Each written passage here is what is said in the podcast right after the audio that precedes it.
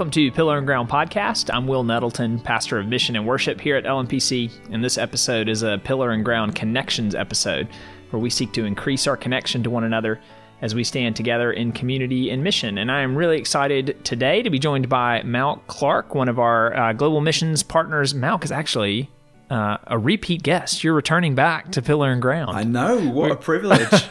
we were talking about before we jumped on that you were one of the early ones. You might have been like Ben was saying, maybe episode five Seven, or six, seven, somewhere in there.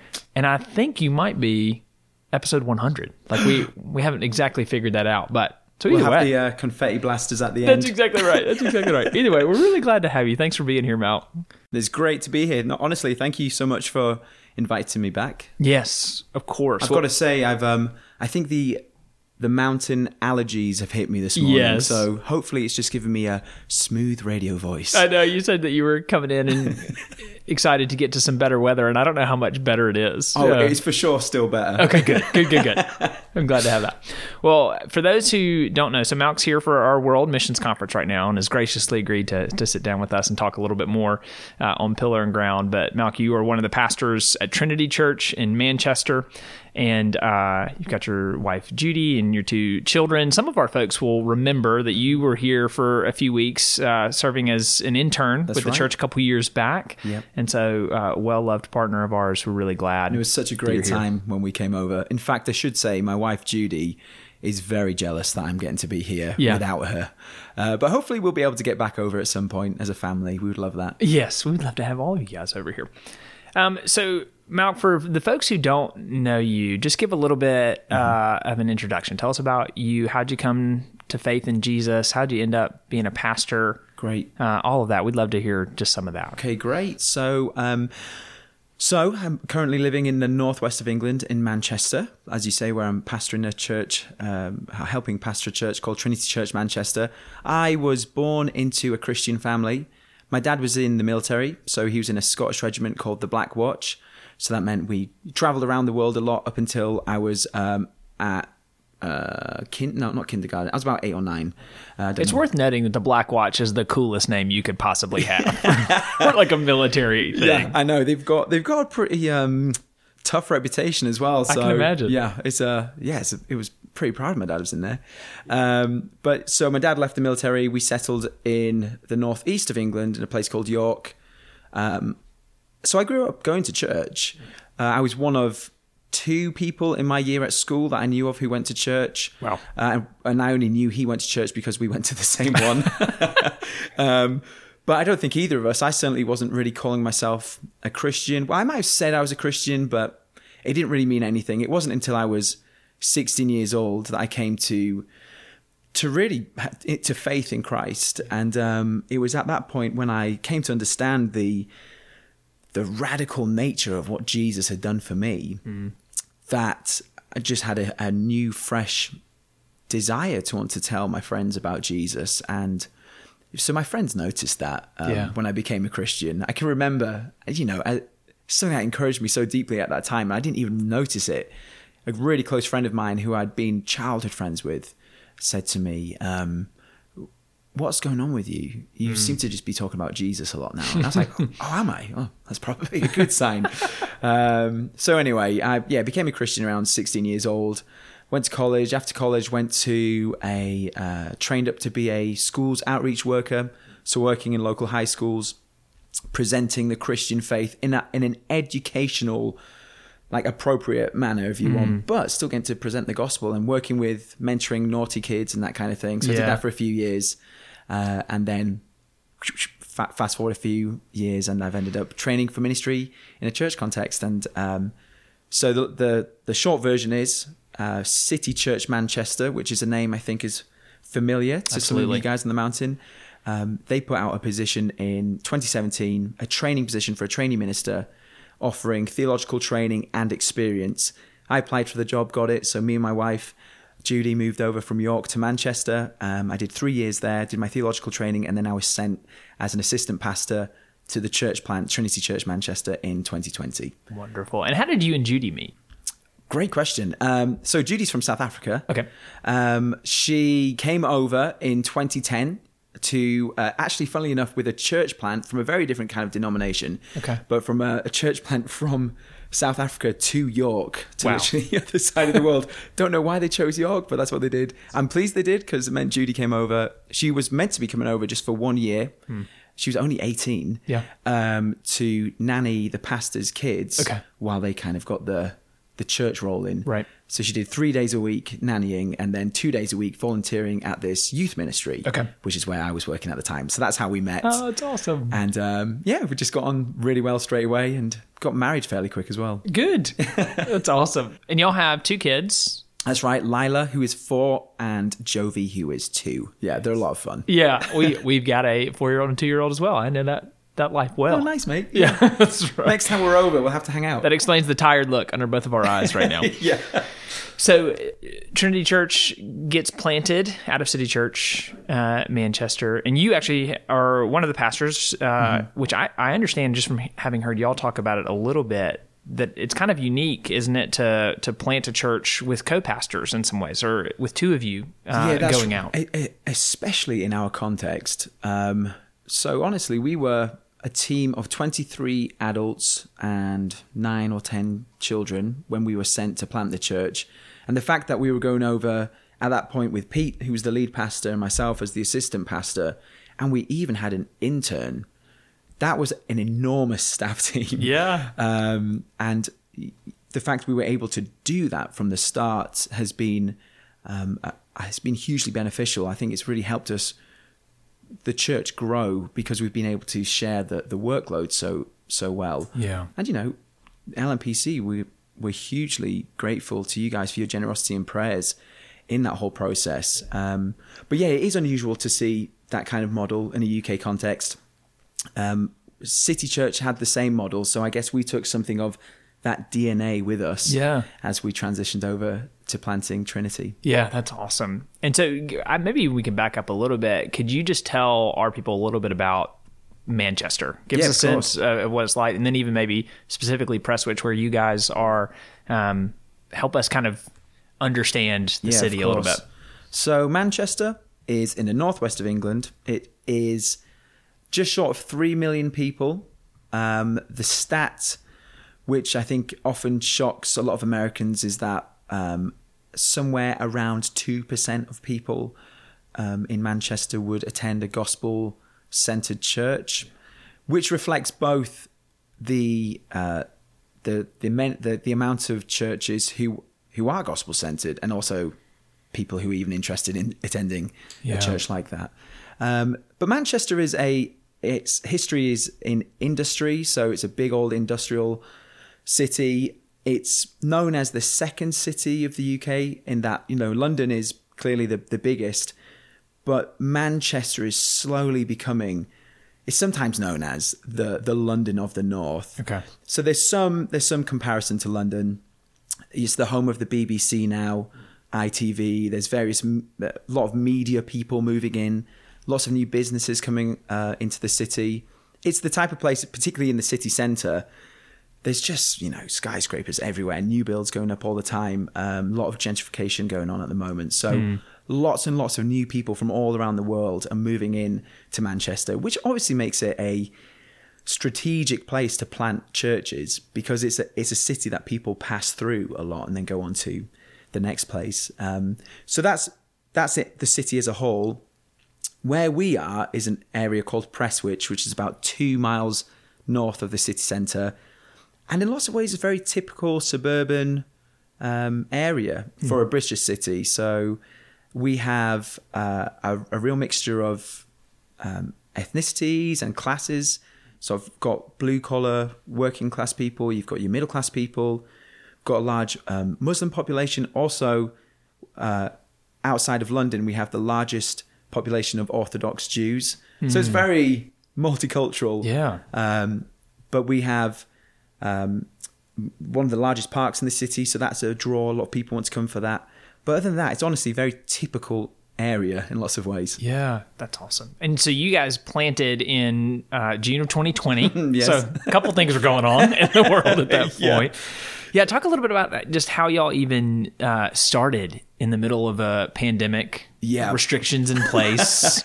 So, uh, man, that was that was an experience. Obviously, a lot of planning had gone into preparing the team, uh, gathering a team.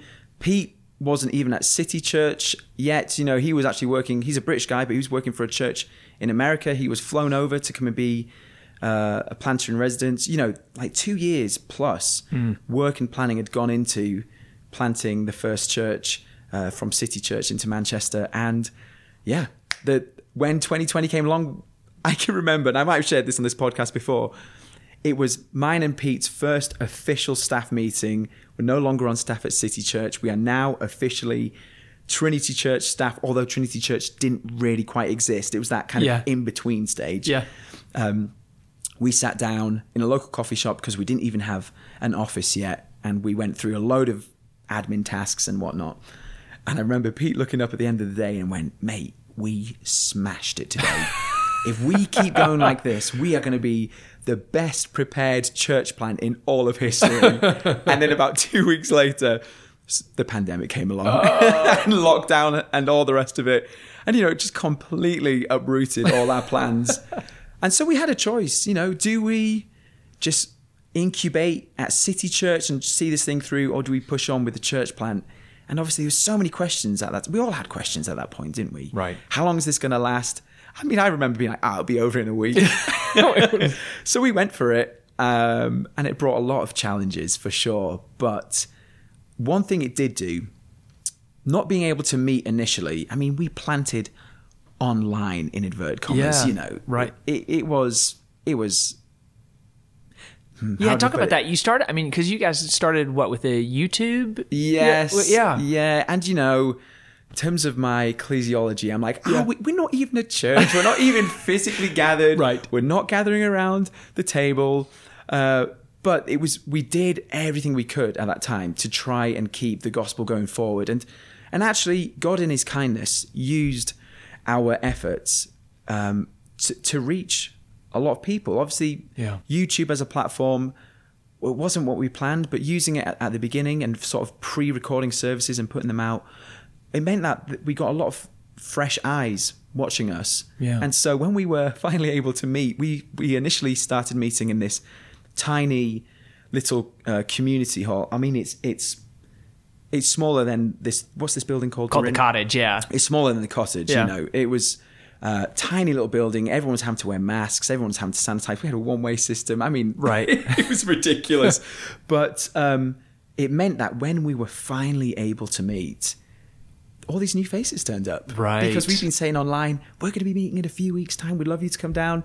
And they actually did. Yeah. And wow, that was incredible. You know, all of a sudden we went from 18 adults to like 30 adults Yeah. r- quickly. Um, and so the Lord really used that platform to to reach new people, which was a joy to see. Yeah, I mean, so it almost really is built into the DNA of your church. Inadvertently, you've got this flexibility Mm. that y'all had to just figure out. We've got to figure out how to do ministry in a context we weren't, Yeah. you know, weren't prepared to do it in this particular way Absolutely. in this moment. And so I have to imagine that has like prepared y'all well Mm-hmm. to continue to do outreach in a in a context where flexibility is almost always required. You've got Yeah. so much diversity. You've got so uh, so much so many secular people who've never encountered the gospel, Mm-hmm. and so I know outreach is a big part of what Mm-hmm. y'all are doing. Tell us a little bit about what that's looked like for Trinity Church. Yeah, of course. Like you say, I think the fact that we weren't able to gather for so long as the church and gather around the, the table, gather around the gospel together, it meant then that when we finally were able to do that, there was a fresh sense of appreciation about who Jesus is, what it means to belong to him. And I think from that fresh desire and joy that we had in Christ came a a new zeal for evangelism. Yeah. You know, every church wants to be evangelistic. Um, we all want to be good at evangelizing, but it's really hard. Um, and I think the fact that at the very beginning, uh, having that that new sense of desire to want to reach the lost Yeah. really helped our hearts orientate our hearts towards getting out and taking risks so we've tried a number of things in the last two years three years of trying to reach um, people in our community some things have worked well some things haven't worked so well we do want to take risks for the gospel And if the Lord blesses them, we'll keep going forward. And if it doesn't work out, that's okay. Yeah. Um, so some of the things we've been trying, obviously, Christmas is still um, one of those times in the the year where even some Brits might be a little bit more open to going to church. Yeah. You know, in our context, ninety eight percent of people aren't going to church, um, but Christmas they might. So we really try and make the most of that. Uh, at Christmas time, we we go around knocking on doors and giving out Christmas cards. Yeah. We don't say anything specifically about Jesus. We say we're from the local church. We'd love to invite you to our carol service. Here's the invitation. Um, or we do an outdoor carol service in the town square.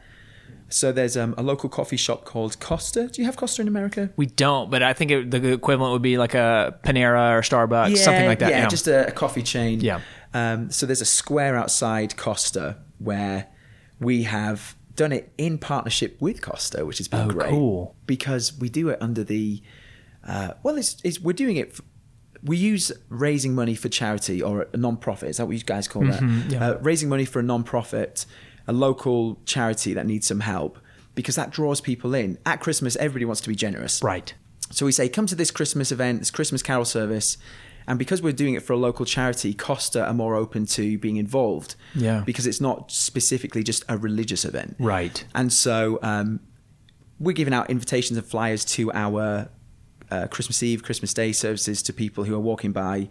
And we're also saying on the mic all the time, if you take that to Costa, you get 10% off your drinks, and they give that money to the Oh, local cool. charity. Yeah. But the whole the point being that we just want to be public. So it's very simple. We get a local brass band playing carols. Yeah. We kind of croak our way through singing those songs. we'll have a Bible reading, so reading scripture publicly, which Yeah. I mean, it brought genuinely put a lump in my throat standing in Prestwich. Watching one of our members just reading the Bible, the the Word of God was being proclaimed Yeah. as uh, the Christmas story was being read out to lost people. And then off the back of that, just short, very simple gospel messages and Yeah. testimonies. And um, amazingly, from that, we did see people attend more services. Uh, they came along to the Christmas Eve service, Christmas Day service.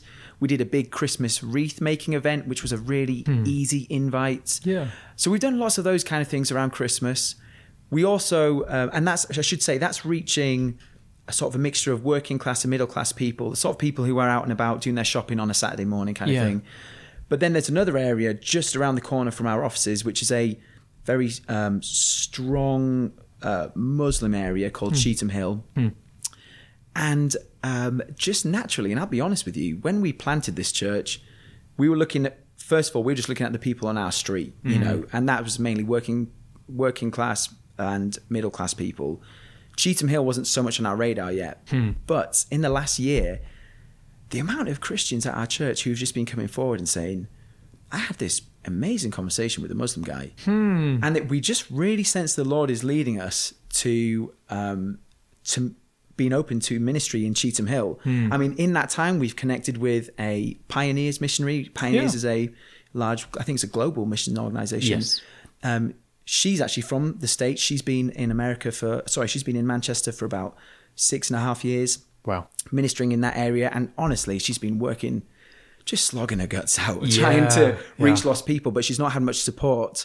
When we planted Trinity, she's come and joined us, and Oh, just awesome. naturally, we've got behind her. So we've been going into that area, praying. Um, and and walking around, getting familiar with the area, getting familiar with the culture. Just next week, when I get back home, we're doing a big training event uh, for our people that she's going to run to help us get into the like an Islamic worldview, so that we can understand how to best present the gospel. Um, and so we're really trying to be just open to wherever the Spirit is leading us. Hmm. And I mean, I'm sure we all know there's there's a lot of conversions within Islam at the moment. People Yeah. moving from Islam to uh, to coming to Jesus, and so man, I hope I can come back and tell you Yeah. lots of stories of that happening soon. Yeah, well, we will keep praying, obviously, of course, for that. Um, and just love, yeah, I love to hear the the flexibility with which y'all approach ministry to just say, okay, we're going to throw this at the wall. We're going to see if it sticks, and if it Mm-hmm. Doesn't, we'll go to the next thing. Yeah, and, good, and, yeah. and try that uh, to see how we can reach people uh, for Jesus. And I think this is one of the reasons we love supporting church plants is just this. There's that sink or swim mindset of like we just got to jump in and Yeah. like tell people about Jesus, and we're going to try it a bunch of different ways and see what works. Well, I was reading um, just yesterday morning. I was reading First Corinthians, and just being reminded again, and it was such a great passage to read whilst being here. Being reminded again that if we belong to Jesus, we are one body, hmm. and what happens, you know, in one part of the body affects the other.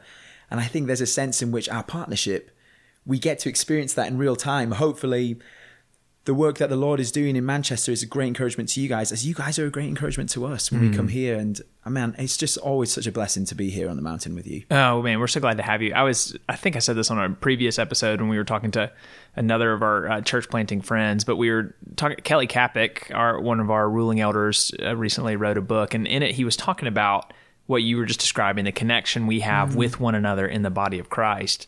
And he was talking about the joy of so many of us o- over here feel so guilty that we're like, I, wow, am I supposed to like give up everything and go across the world to go do mm-hmm, something? Mm-hmm. And maybe sometimes, you know, God, it might, we should at least ask that question. Uh, but he was saying one of the beauties of being in the body of Christ is that we really are connected to mm-hmm. everything that's going on. And so the beauty of the missions conference and even having you come in and do this podcast is we get to hear this thing that in some small way because of partnership that and because of our unity in the body of Christ that we get to be a part of. Like Yeah. that we have been able to be a part of what's going on in Manchester. Yeah, um, absolutely. however small. It's just been I think it's been such an encouragement to us to just know man God really is at work through these relationships through um, our prayer through the giving. It's all uh, been such a, a gift to us. So Uh, well, obviously, you guys are a, re, a resourcing church, and we've really benefited from the gifts that you've given to us, experience that you've shared with us. Hmm. But above and beyond that, and I'm really not just saying this, that the fact that I get regular emails from folk here asking how they can pray for us, hmm. it's massive. Um, I mean, what an encouragement it is to me to know that there's a, a group of 10 or 15 people here on the mountain who are every week praying for us. Hmm. I mean, uh, j- just yesterday, somebody came over to me uh, and said in my ear the names of all my family members and said, I pray for you every day. Man, I got me. Gets me now. it's beautiful yeah. That's good. Well, anything that our people, for those who are praying, anything that we can be praying for you, Hmm. for Judy, for uh, Trinity Church. please pray for conversions. Yeah, absolutely. That's a huge, huge thing. We are praying as a church this year that the Lord might bring 10 uh, people to faith. so we're praying for 10 baptisms. Um, we're praying for 10 new conversions. Uh, so please join us in that. Yeah. I mean, pray a, pray a bigger number even. Yeah, yeah. 10 feels like a really big number to us. Yeah. Um, but we'd love to see people coming to faith in Christ. We have a number of people who, if you could say it, if it's a spiritual category, it feels like they're sitting on the fence. Yeah. They're they're hearing the gospel every week. They're coming to our church for whatever reason. They're seeing Christians taking the supper, and yet they still haven't quite got there. And we'd Yeah. love to see people coming, more people coming to faith. So please pray for that. Please pray for. I think sometimes just encouragement. Hmm. You know, it can it can feel a bit isolating, Yeah. lonely, um, ministering in a context where you really are in the minority. And do you know what? There's Hmm. actually a real joy in that. Um, and there's actually a benefit to it. I I could go out on the street and generally assume no one here knows Jesus. Yeah. I don't. You know, it's a different kind of cultural Yes. problem that you guys have here, where maybe some people are have a Christian worldview, but maybe don't actually belong to Christ. Right, yeah. We don't really have that problem Yeah. so much. But if you could pray for us in in that, as it were, as we kind of operating in Babylon, Yeah. um, for our encouragement and uh, that for our people, that they would continue to to walk with Jesus. It's hard for them. They're out in the workplace, Yes. out in their contexts where Jesus is completely irrelevant. To be a Christian is kind of offensive. Right. Um, so if you can pray for our church in that, that would be great. And I think the third thing would be if you could pray for our kids. Obviously, now as a young dad myself, I'm just very aware the culture I'm raising my children in is Yeah. one where there is a lot of crazy ideas flying around. Yeah. Even in schools. Um, and so if you could pray for our kids that they would come to faith in Christ, I mean, that's, as a dad, that's one of my number one prayers. We will pray. Absolutely. Malc, thanks so much for joining us. Thanks for having me. It's been great. and thank you for joining us for another episode of Pillar and Ground. We hope you will join us again for future episodes.